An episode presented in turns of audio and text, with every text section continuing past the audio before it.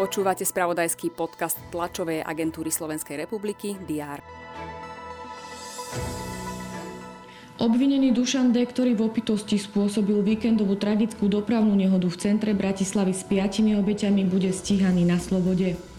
Rakúsko aj Česká republika predĺžia dočasné kontroly na hranici so Slovenskom o ďalších dvadsať dní, teda do dvadsiateho ôsmeho októbra. Národná rada odsúhlasila zmluvu o pridružení Slovenska k Európskej vesmírnej agentúre. Futbalisti ŠK Slovan Bratislava zvíťazili vo svojom treťom zápase v H skupine Európskej konferenčnej ligy na ihrisku ef cé Bazilej dva nula. Tržby v maloobchode v auguste medziročne klesli o tri desatiny percenta, čím sa prerušilo až sedemnásťmesačné obdobie ich nepretržitého rastu. Medzimesačne poklesol maloobchod o šesť desatín percenta. Aj tieto správy rezonovali predchádzajúci deň. Je tu záver týždňa a s ním aj prehľad očakávaných udalostí. Vítajte pri jeho sledovaní. Aktuálna riadna schôdza parlamentu by sa mohla skončiť už v piatok.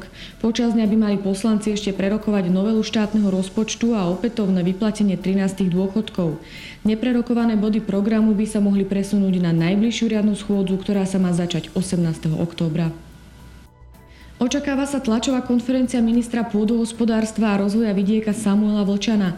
Spolu s komisárom Európskej únie pre poľnohospodárstvo a ministrami poľnohospodárstva krajín bé štyri plus štyri budú hovoriť o záveroch prvej ministerskej konferencie, ktorá sa uskutočnila pod záštitou slovenského predsedníctva vo Vyšehradskej skupine.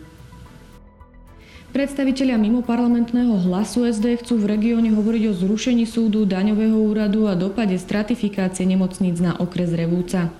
No a mimoparlamentná strana Dobrá voľba umiernene ohlásila tlačovú konferenciu o rozpočtovom provizóriu. Na Pražskom hrade sa uskutoční neformálny summit Európskej rady.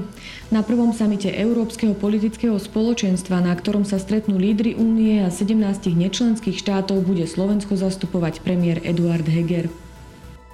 Nobelov výbor oznámi držiteľa alebo držiteľov Nobelovej ceny za mier za rok dvetisícdvadsaťdva. Sledovať budeme aj hokejové zápasy siedmeho kola typu z Extraligy. Počas dňa bude slnečno, miestami hmla. Teploty sa budú pohybovať od sedemnásť až do dvadsaťdva stupňov Celzia. To bolo na dnes všetko.